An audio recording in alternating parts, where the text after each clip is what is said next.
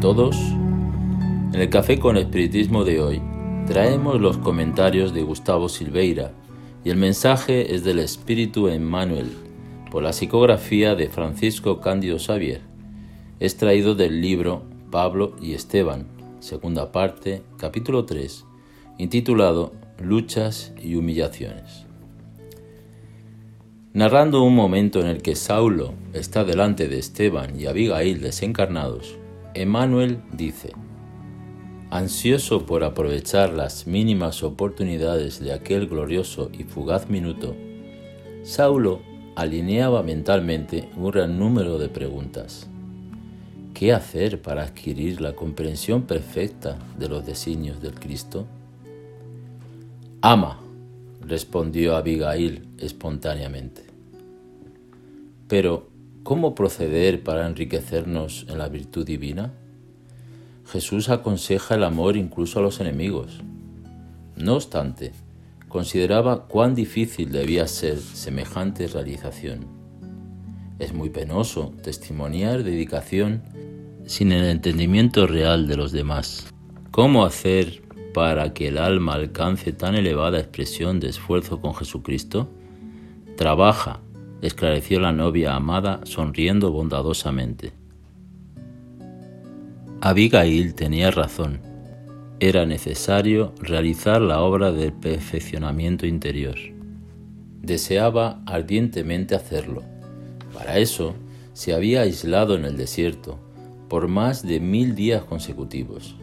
Sin embargo, al regresar al ambiente del esfuerzo colectivo, en cooperación con antiguos compañeros, nutría sanas esperanzas que se convirtieron en dolorosas perplejidades. ¿Qué medidas adoptar contra el desánimo destructor?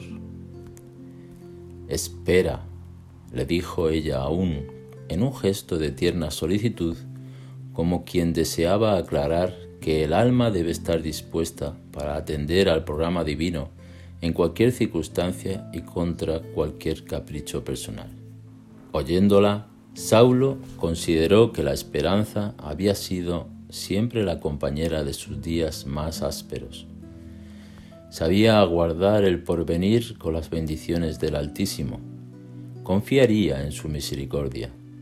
No desdeñaría las oportunidades del servicio redentor. Pero, ¿y los hombres? En todas partes crecía la confusión en los espíritus. Reconocía que, de hecho, la concordancia general en torno a las enseñanzas del Maestro Divino representaba una de las realizaciones más difíciles en la difusión del Evangelio. Pero, aparte de eso, la gente parecía estar igualmente desinteresada de la verdad y de la luz. Los israelitas se aferraban a la ley de Moisés, intensificando el régimen de las hipocresías farisaicas. Los seguidores del camino se aproximaban nuevamente a las sinagogas, huían de los gentiles, sometiéndose rigurosamente a los procesos de la circuncisión. ¿Dónde quedaba la libertad del Cristo? ¿Dónde las amplias esperanzas que su amor había traído a toda la humanidad, sin exclusión de los hijos de otras razas?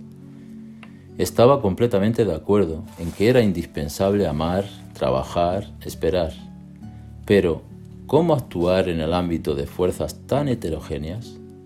¿Cómo conciliar las grandiosas lecciones del Evangelio con la indiferencia de los hombres? Abigail le apretó las manos con más ternura, indicando su despedida, y afirmó dulcemente, Perdona, Pablo y Esteban es una obra prima del espíritu Emmanuel que recomendamos fuertemente su lectura y relectura, ya sea espiritista o no lo sea. La trayectoria de Paulo, la fe, el coraje y el amor de Esteban por Jesús nos conducen a meditar sobre nuestra vida, a autoevaluarnos, pero principalmente a hacernos reforzar la confianza en ese Cristo que se muestra como el mejor amigo, como aquel que nos ama profundamente y que se hace presente aunque el momento sea de dolor, de aflicción y de dificultades que se muestren aparentemente insuperables. como si no bastase la figura de esos dos mártires, tenemos la figura incomparable de Abigail. Ella, que se revela como una verdadera protectora, siempre que aparece en el relato deja muy clara su elevación moral. En el párrafo citado, Abigail es sintética, aunque extremadamente profunda en sus palabras breves y verdaderas. Amar en el sentido más puro que el verbo puede asumir. Trabajar, entendido como servir al prójimo. Esperar no como algo inerte que aguarda que las cosas ocurran, sino como algo o alguien que nutre la esperanza sincera en el amor y en la sabiduría del Cristo. Y, finalmente, perdonar, sin el que no conseguiremos dar un paso más en el caminar de nuestra evolución espiritual.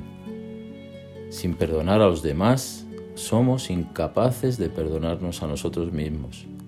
Y mientras no alcancemos ese autoperdón, estaremos estancados en los diferentes grados de la culpa y el remordimiento.